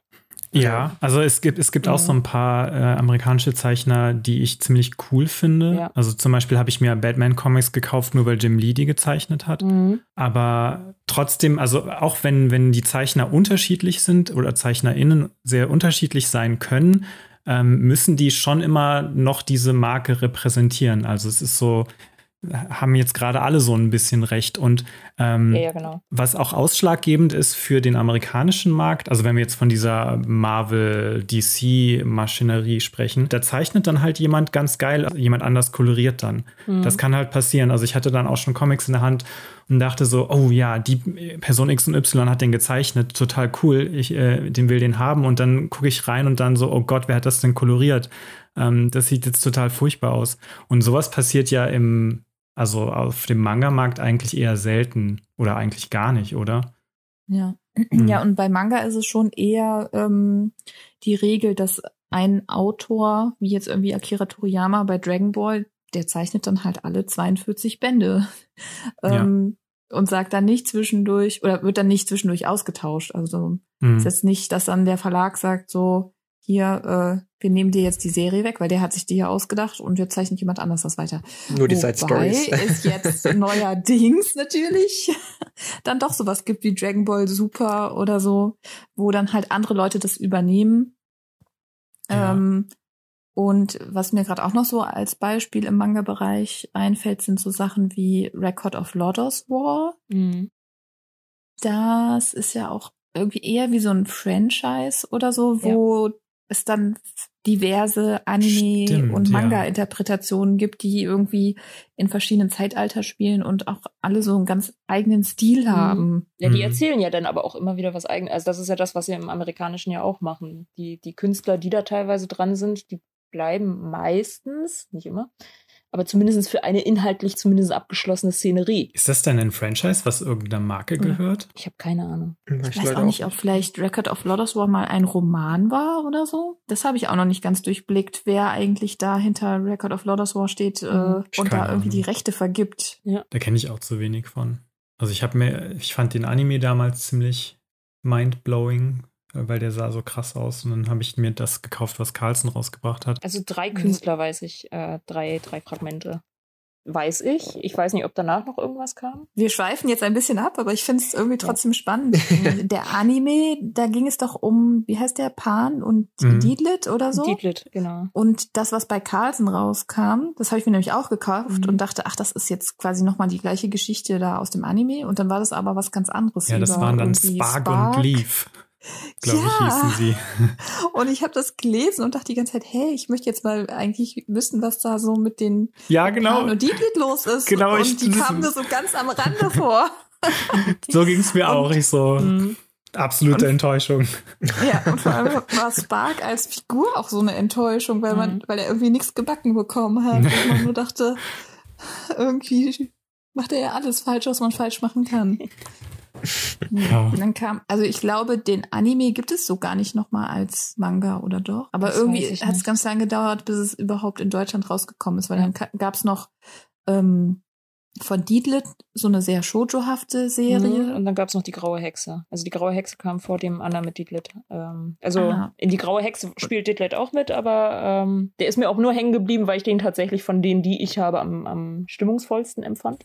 Ich finde aber, dass das schon ein sehr interessantes Beispiel zum Thema Stil ist, weil ähm, jede Manga-Serie zu diesem Franchise oder was auch immer, Record of Lotus mhm. war sehr unterschiedlich. Mhm. Also bei der Geschichte von Spark, das war so sehr schonenmäßig mit so sehr kräftigen Strichen, aber sehr sauber und ordentlich gezeichnet. Mhm. Und halt bei Diedle, das war so total Shoujo-haft, alles ganz leicht und fluffig. Die graue Hexe weiß ich nicht so genau. Die, ist ist, ist auch eigentlich relativ Shoujo, fand ich. Also nicht, nicht so wie, wie der, der, der, der danach kam, der, der mit Diedle. Ähm. Mhm. Und dann gab's aber noch noch mal ein. Mhm. Äh, irgendwie die Jungfrau von irgendwas oder die, ah, ich weiß nicht genau, wie das, da ging es halt um so eine, ist die weibliche Form von Mönch, Klerikerin oder so. nee, Nonne kann man nicht so richtig sagen. Naja, und das war noch mal ein ganz krass anderer Stil. Da habe ich mir diesen Manga auch wirklich nur wegen dem Stil gekauft, weil mhm. das hatte so ein bisschen was von so Kupferstichen oder so. Das war mit mhm. ganz tollen Schraffuren und so. Und das finde ich ja schon spannend, dass die irgendwie für so eine Marke dann doch so Leute also Leute mit so unterschiedlichen Stilen mhm. beauftragt haben. Würde ich jetzt sagen, ähm, die zum Beispiel Legend of Zelda Mangas, weiß ich gar nicht, ob das immer der gleiche Zeichner ist, aber da habe ich den Eindruck, dass die schon mehr darauf achten, dass das alles so in, mehr in den ähnlichen Stil geht. Mhm. Wobei die Spiele ja auch wieder sehr unterschiedliche Stile haben. Naja, okay, gut, ja, wir können zurück zum Thema Stil. Interessanter Exkurs, ja. In, in Indie-Comics kommen. Glaubt ihr, wenn man einen erfolgreichen Indie-Comic machen möchte oder Indie-Webcomic, wie viel hängt da vom Stil ab, ob der erfolgreich wird oder nicht? Braucht man einen Stil, der sehr auffällt und heraussticht? Oder braucht man einen Stil, der sehr massentauglich ist? Oder ist das eigentlich egal und die Hauptsache ist, dass man irgendwie Geschichte und Stil stimmig übereinander bringt? Also ich glaube, Massentauglichkeit kann dir viel bringen. Ob die Leute dranbleiben, ist, glaube ich, nicht gewährleistet natürlich. Ne? Also da, da überzeugt dann am Ende die Geschichte. Aber ich glaube schon, um die Leute überhaupt auf dich aufmerksam machen, viele sind sehr optisch äh, agiert. Ich glaube schon, dass es von Vorteil ist, wenn es ein massentauglicher Stil ist. Boah, das ist so eine schwierige Frage. Also ich glaube. Das ist eine gemeine Frage. Ja, es ist voll gemein. Also ich, ich, auf der einen Seite gebe ich Anne jetzt auch voll recht. Auf der anderen Seite denke ich mir aber so, hm, irgendwie Erfolg mit einem, mit einem Indie-Comic ist, du brauchst sehr, sehr viel Glück. Und du kannst Glück mit einem massentauglichen Stil haben und mit einem nicht massentauglichen Stil. Mit einem massentauglichen Stil auf der einen Seite, klar hat man dann wahrscheinlich die besseren Chancen, dass man konsumiert wird, weil das halt ist, was die Masse möchte. Auf der mhm. anderen Seite geht man halt auch in der Masse unter, weil viele diesen massentauglichen Stil haben.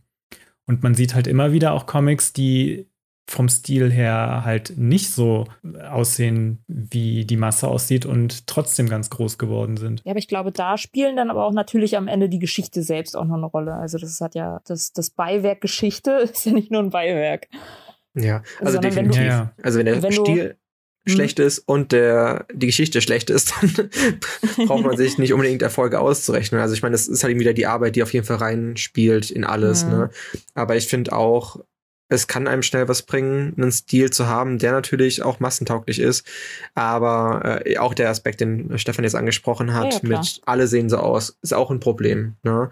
Also mhm. da muss man gucken. Was ich aber auch sehr wichtig finde, äh, gerade wenn es jetzt, ich rede jetzt mal hauptsächlich von den gedruckten Werken oder zumindest von den Werken, die jetzt eher, sag ich mal, im Manga-Bereich angesiedelt sind, also Inhalt rein schwarz-weiß und dann nur ein farbiges Comic-Cover haben, ne? Mhm. Ich finde es manchmal schade, muss ich sagen, wenn Leute so gut in Schwarz-Weiß sind, aber dann Koloration zum Beispiel nicht können und das Cover schon verhauen wird, weil man vielleicht jetzt nicht mal dran gedacht hat, vielleicht jemanden zu fragen, der besser in Koloration ist, das Cover zu kolorieren. Denn ich finde es mhm. zwar gut auch im Manga, dass der Künstler in der Regel alles selbst macht, aber manchmal bin ich so krass enttäuscht von einem schlechten Cover, dass ich es gar nicht angucke, obwohl der Inhalt super aussieht, dass ich dann bei sowas denke, man könnte vielleicht mal über den Stilschatten springen oder die Sachen aus der Hand geben. Das kam mir nur gerade in den Sinn, auch wenn es vielleicht ein bisschen ja. das Thema gerade umleitet. Aber das äh, ist auch wieder so eine Stilsache, was einem anspricht, genau wie ein Webcomic, wo du manchmal auch nur die Thumbnails siehst. Ne? Ich meine, ja. bei Webcomics hast du ja meistens dann auch einen durchgehenderen Stilfaden. Wenn sich jemand für eine Koloration entscheidet, dann ist alles komplett durchkoloriert. Und dann macht man das entweder mit einem Team, was das gleiche ist, oder halt eben macht das komplett alleine. Aber ich finde diese Qualitätskonsistenz auch sehr wichtig, dass die eben gerade, wie wir es auch schon mal hatten, bei Comics in Amerika halt eben, das bringt nichts, wenn das Cover mega geil aussieht, aber der Inhalt einen ja. direkt bei der ersten Seite enttäuscht. Ja. Da muss irgendwie schon alles aus einem Guss aussehen, nur von der Optik her. Und der zweite Aspekt ist dann natürlich erfolgreich werden mit einer guten Geschichte. Oder halt eben, blöd gesagt, einfach ein Standardgenre bespielen mit den einfachen Bausteinen, die man sich von jedem anderen Comic rausschneiden kann, was aber, finde ich, sehr unzufriedenstellend ist für eine eigene Kreation. Glaubt ihr, dass der Stil, oder ich, ich stelle mal die Behauptung in den Raum, du kannst den besten Stil haben, wenn deine Geschichte nichts taugt, dann hat dein Comic keinen Erfolg, aber andersrum, selbst wenn dein Stil jetzt nicht der beste ist, solange deine Story gut ist, hast du trotzdem Chancen, erfolgreich zu sein. Ah, ich bleibe tatsächlich bei meiner ersten Aussage, weil ich glaube, um erfolgreich zu sein, musst du natürlich die Leute auch irgendwo abgreifen. Da du könntest halt erfolgreicher sein, wenn du etwas greifst, was äh, den anderen Leuten halt eben auch gefällt. Ich glaube, dass es Sachen gibt, die einfach stilistische Leute nicht ansprechen und deswegen bei manchen gar nicht erst ankommt. Natürlich mhm. ist das komplette Package am Ende wichtig. Ohne Ende, ohne Frage, keine Frage. Ne? Aber ich glaube schon, dass wenn, ja, so wie Chris schon meinte, ne, so wenn dieses Cover dich schon nicht anspricht oder sowas, dann nimmst du es nicht in die Hand. Dann wirst du diese tolle Geschichte teilweise gar nicht mitkriegen. Naja, aber ich habe noch nie jemanden gehört, der gesagt hat, ich habe mir Attack on Titan geholt, weil der Stil so geil ist. Attack on Titan zum Beispiel ist aber auch jetzt gerade finde ich im Westen, vielleicht in Japan war es was anderes, aber ist im Westen auch nur so groß geworden durch den viel viel besser stilistisch animierten Anime. Genau. Ja, aber also, der wurde, äh, um halt ein Anime zu kriegen, muss man halt auch im Manga erfolgreich sein. Aber der ist durch die Fanbase so gehypt worden, weil die, Aha, weil die Fanarts so krass waren. Aber ich stimme dir grundsätzlich zu, also mit deiner mhm. Grundidee. Äh, ich glaube, also wir reden jetzt von Erfolg. Also ich meine, wir reden ja. jetzt nicht vom, vom ersten Eindruck. Ich meine, natürlich, definitiv bin ich bei Anne, dass Sachen, die schöner aussehen, schneller gegriffen werden. Aber wenn es um den mhm. Erfolg geht, das ist natürlich das Langfristige, da ist eine scheiß Geschichte mit geilen Stil, bringt einem nichts, weil dann legst du es auch nach dem ersten Band beiseite und interessierst dich mhm. nicht.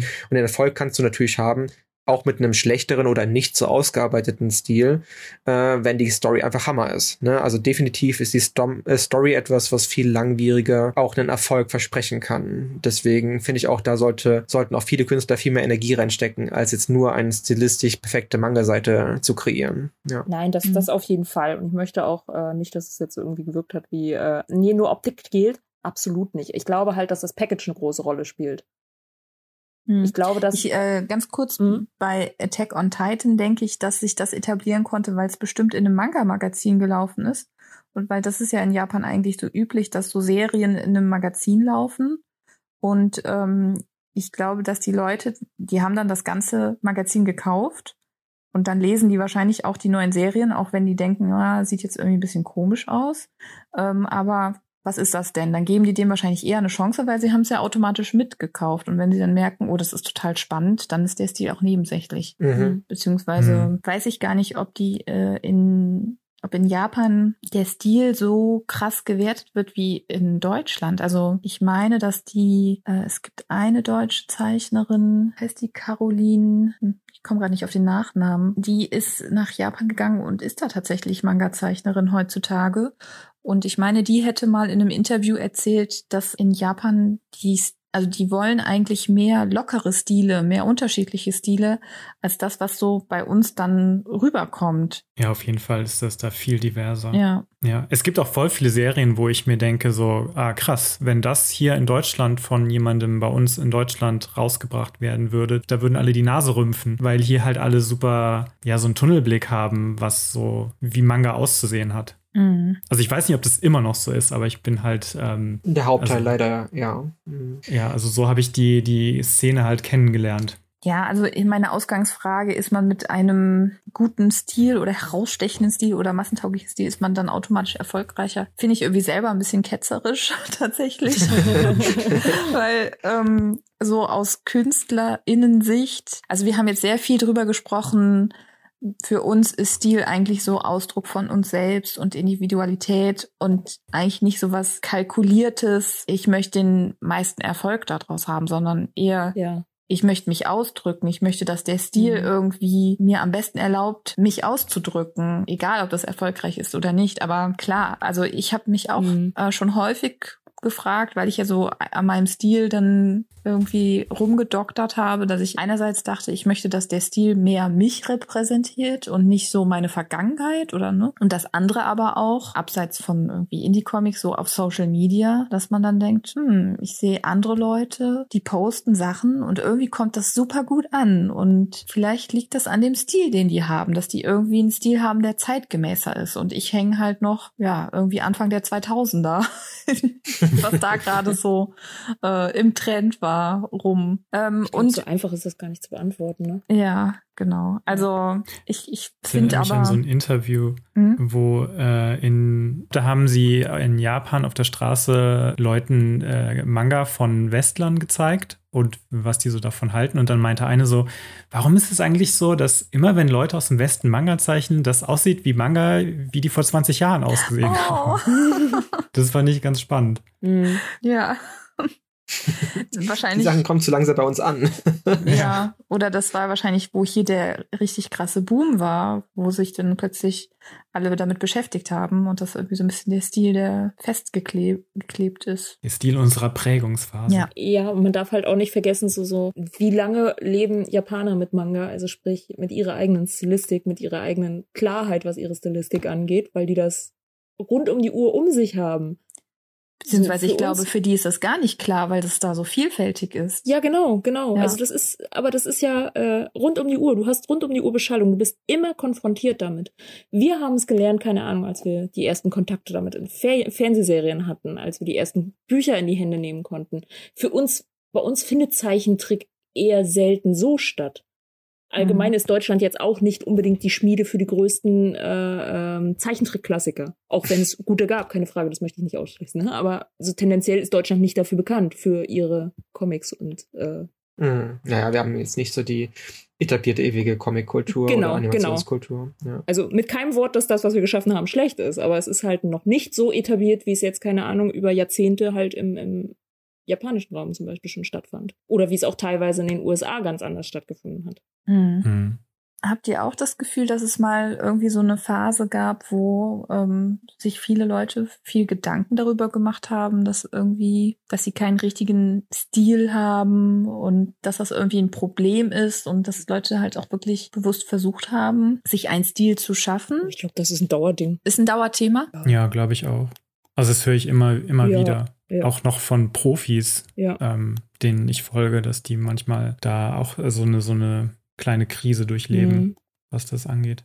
Ich glaube auch, dass das zum Schaffensprozess manchmal dazu gehört. Mhm. Also wenn du auch zum Beispiel How do I find my style in YouTube eingibst, da mhm. gibt es äh, tausende von Videos, weil das mhm. äh, ist halt auch immer so eine Frage, die äh, Profis äh, an Profis herangetragen wird von Beginnern. Wie mhm. finde ich meinen Stil? Okay, interessant.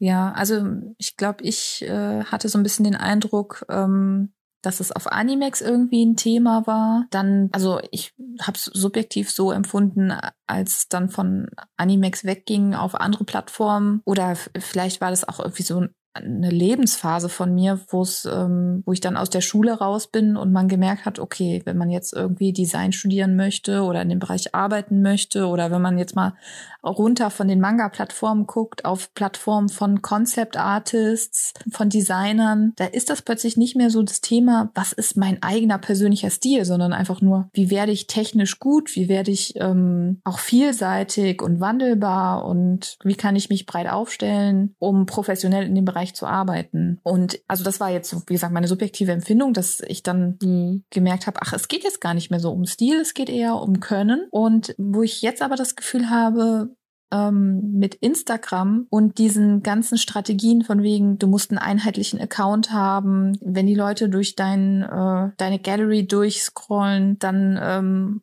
da muss irgendwie eine einheitliche Linie sein und wenn du verschiedene Stile hast, dann mach besser mehrere Accounts, damit die nicht verwirrt werden und so, wo ich das Gefühl mhm. habe, jetzt gerade wird dadurch dieses Stilthema wieder gepusht, was für mich eine Zeit lang in der Online-Gesellschaft äh, gar nicht mehr so ein großes Thema war. Aber da würde ich wieder sagen, das ist, das ist wahrscheinlich eher so ein Bubble-Ding, weil am Ende des Tages, ich kann mich an keine Zeit erinnern, in der es nicht mindestens einen Menschen in meinem Umfeld gab, der nicht äh, darüber rätselte, hat er einen Stil, will er einen Stil, muss er was essen, äh, was ändern, ist er, wie konsistent ist der Stil? Deswegen weiß ich jetzt nicht, also mag sein, aber ich habe es, glaube ich, nicht anders festgestellt. Daher fühlt es sich für mich an, als wäre das halt ein durchgängiges Thema, was halt immer da ist. Gerade halt Leute, die für sich halt versuchen, einen Stil zu finden, das ist ja schon weit weg von Technik Techniken dahinter. Also mm, okay. falsch gesagt. Also ähm, ich glaube, dieses, dieses Techniken und wie verbessere ich mich da, ist vielleicht der Schritt weit her, mal fragend in den Raum gestellt. Während wir, als wir auf Animex damals gewesen waren, ja viele recht jung waren. Und natürlich war da die Frage zum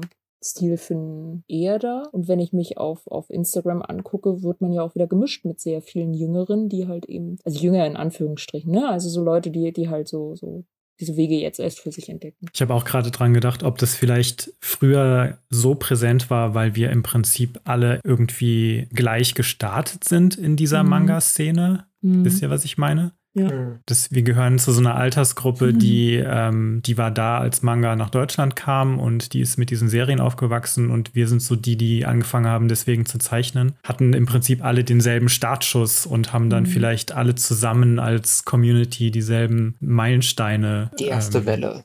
ja, genau. wir waren so die erste Welle und haben dann immer gleichzeitig die ganzen Stationen ab, äh, abgelaufen oder die Stationen abgehakt. Mir hm. fällt keine gute Metapher dafür ein. Aber sie ist gut genug, keine Sorge, sie kam an. okay. Äh, ich ja. glaube auf jeden Fall, dass wir natürlich, wie du schon sagst, einfach ähnliche äh, Startpunkte hatten oder ähnliche Berührungspunkte vor allem, die jetzt nicht wie bei vielen Jüngeren, wie auch Anne eben schon sagt oder auch Lisa, einer von euch beiden war es, dass allein das Thema Internet natürlich so viel irgendwie Möglichkeiten schafft, mit dieser Materie in Berührung zu kommen. Ich meine, mhm. wie wir schon gesagt hatten jetzt ganz oft, wir haben Sachen erst konsumiert, die wir erst später realisiert haben, teilweise, ähm, dass es dazu auch Comics, Manga gibt, dass wirklich Leute dahinter sitzen, diese zeichnen. Also ich meine, man hat das ja noch gar nicht so realisiert, dass da jetzt gerade ein Studio hinter ist mit Künstlern, die an Tischen sitzen oder an Computern, sondern es war einfach etwas, oh, tolle Unterhaltung im Fernsehen und dann kamen erst die ganzen mhm. Sachen danach, während man jetzt schon gerade durch die Kanäle wie Instagram, TikTok und Co. viel schneller mit Kreativschaffenden in Berührung kommt, mhm. ähm, was vielleicht damals nur im familiären Freundeskreis irgendwie mal die erste Berührungsmöglichkeiten gab. Ne? Ja, also oder glaub, so bei Manga und Artbooks die Making-of-Spalten, ne? Genau, das mhm. auch. Ja, auch, auch bei Manga ja, selbst halt eben teilweise noch in, vielen Geschichten damals, dass da noch diese Nebenspalten waren, wo auch die Künstler ein bisschen von ihrem Alltag erzählt haben, dass man irgendwie auch so eine Bindung aufgebaut hat zu etwas, was möglich ist, auch vielleicht für einen mhm. selbst in der Richtung was zu machen, dass man dachte, hey, da sitzen ja wirklich Menschen dahinter, das kann ich nicht einfach nur konsumieren, sondern das sind Leute, die, die haben noch ein Leben. und also ich glaube, dass es auf jeden Fall jetzt sich sehr vermischt, aber genauso glaube ich auch, dass jeder halt eben irgendwann im Laufe seiner kreativen ähm, Timeline halt eben zu dem Punkt kommt, wo er sich über den Stil intensiver Gedanken macht. Aber ich kann mir auch genauso vorstellen, dass wir vielleicht nochmal in fünf oder zehn Jahren nochmal auch so einen Punkt haben, wo wir dann sagen, hier, vielleicht muss man was anpassen, vielleicht hat sich das automatisch schon wieder weiterentwickelt stilistisch oder man entscheidet sich halt eben bewusst dazu, wie Lisa es angesprochen hat, vielleicht dann auch nach Indigo zu überlegen, hat jetzt Indigo vom Stil her mir so gefallen oder möchte ich jetzt einfach komplett was anderes machen. Ne? Mhm. Also ob wir irgendwann unseren Detective Conan-Moment haben und dann oh, so hoffentlich nicht. ich wollte sagen, eigentlich möchte ich das gar nicht haben. ich bin sehr froh mit Weiterentwicklung und ich glaube, das ist ein sehr schönes äh, Mittel für einen selbst, um sich auszudrücken. Weil man wird erwachsener, man entwickelt sich weiter, das eigene Leben spielt noch wieder neue Erfahrungen mit hinein. Und ich glaube, wenn das andere fühlt sich für mich wie Stillstand an. Und ich glaube, ich mag Stillstand nicht. Mhm. Ja, haben wir denn, also ich glaube, wir können so langsam zum Schluss kommen. Haben wir vielleicht noch genau. irgendwelche ähm, Tipps oder mutmachende Worte für Leute, die irgendwie mit ihrem Stil hadern? Ich glaube, einfach weitermachen. Äh, es nützt irgendwie nichts, sich den Kopf zu zerbrechen. Ähm, es ist so doof. Also manchmal finde ich diesen Rat auch doof, weil ich höre den öfter mal. Just keep working. Äh, also versuch nicht deinen Stil zu finden, der folgt dir irgendwann.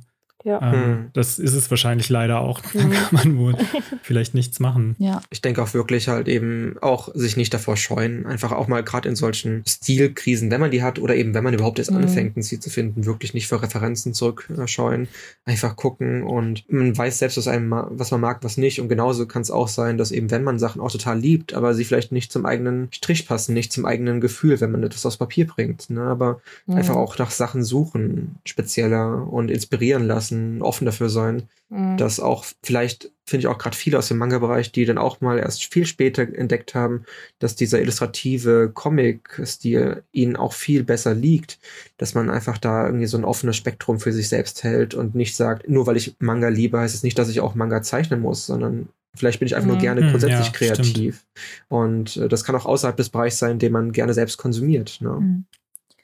Ja, also genau. ich, mein Tipp wäre, glaube ich, dass wenn man merkt, dass man da so feststeckt, dass man sich gar nicht so sehr auf die Stilistik konzentriert, sondern mehr auf die Inhalte, um sich da halt nicht so reinzufahren. Also ich würde sagen, so ist es bei mir, dass ähm, wenn ich irgendwie ohne ein bestimmtes Ziel oder so, so oder quasi nur dieses vage Ziel, ich möchte einen schönen Stil, der mir entspricht, versuche, an meinen Zeichnungen rumzudoktern, habe ich halt schon häufig festgestellt, dass ich nirgendwo zufriedenstellend rauskomme. Ja, was mir so hilft weiterzumachen, ist dann halt wirklich, ähm, dass ich mich für bestimmte Themen begeistere oder halt eine Geschichte habe und dann halt eher schaue, wie kriege ich das jetzt, wie kriege ich diese Geschichte erzählt oder halt Lust habe, irgendwie zu einem bestimmten Thema wie irgendwie Indien oder Retro oder so was zu zeichnen und mich halt darauf konzentriere, dieses Motiv darzustellen oder da den Spaß dran finde und wo ich dann halt im Nachhinein feststelle, ja, okay, und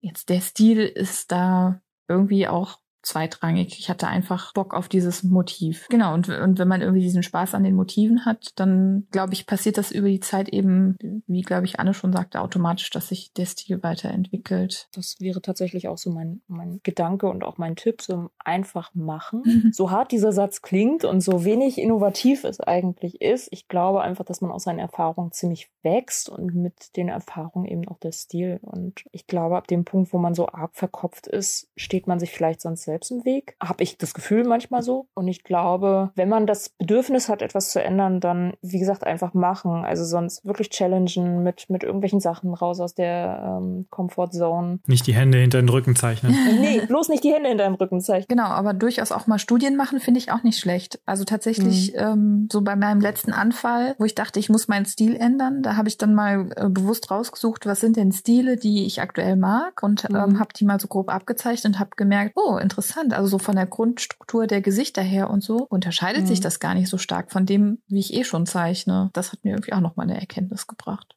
Und macht euch nicht fertig, wenn ihr das Gefühl habt, ihr seid noch nicht an dem Punkt, sondern denkt drüber nach, so, ich komme doch irgendwann an den Punkt. Also es ist, glaube ich, wichtig, nicht immer sofort zu verzweifeln, sondern wirklich einfach, es kommt der Punkt, wo man einen Stil entwickelt. Man muss halt, wie gesagt, nur machen. Okay, das ist doch ein gutes Fazit. Machen, machen, machen. Zeichnen, zeichnen, zeichnen. Genau, also ich würde sagen, das war's von unserer Seite, aber wir hören natürlich gerne von allen ZuhörerInnen wie es bei euch aussieht. Habt ihr das Gefühl, ihr habt euren Stil schon gefunden? War das ein großer Struggle oder ist das von alleine passiert? Und welche Tipps würdet ihr weitergeben und findet ihr, Stil ist wichtig oder ist das eigentlich viel zu überbewertet? Und dann freuen wir uns, wenn wir uns das nächste Mal wieder hören. Bis bald. Tschüss. Bis Bis dann. dann. Macht's Tschüss. gut. Tschüss. Tschüss.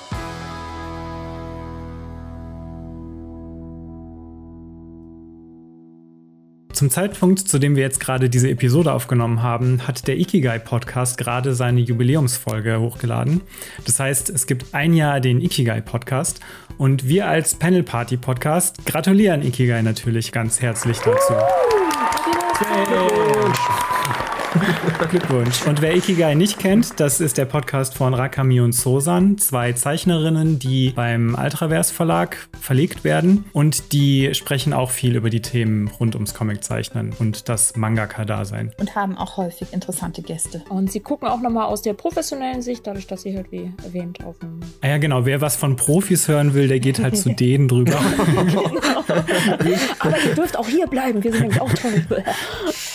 genau. Wir gratulieren und wir hören uns dann das nächste Mal. Bye, Tschüss. bye.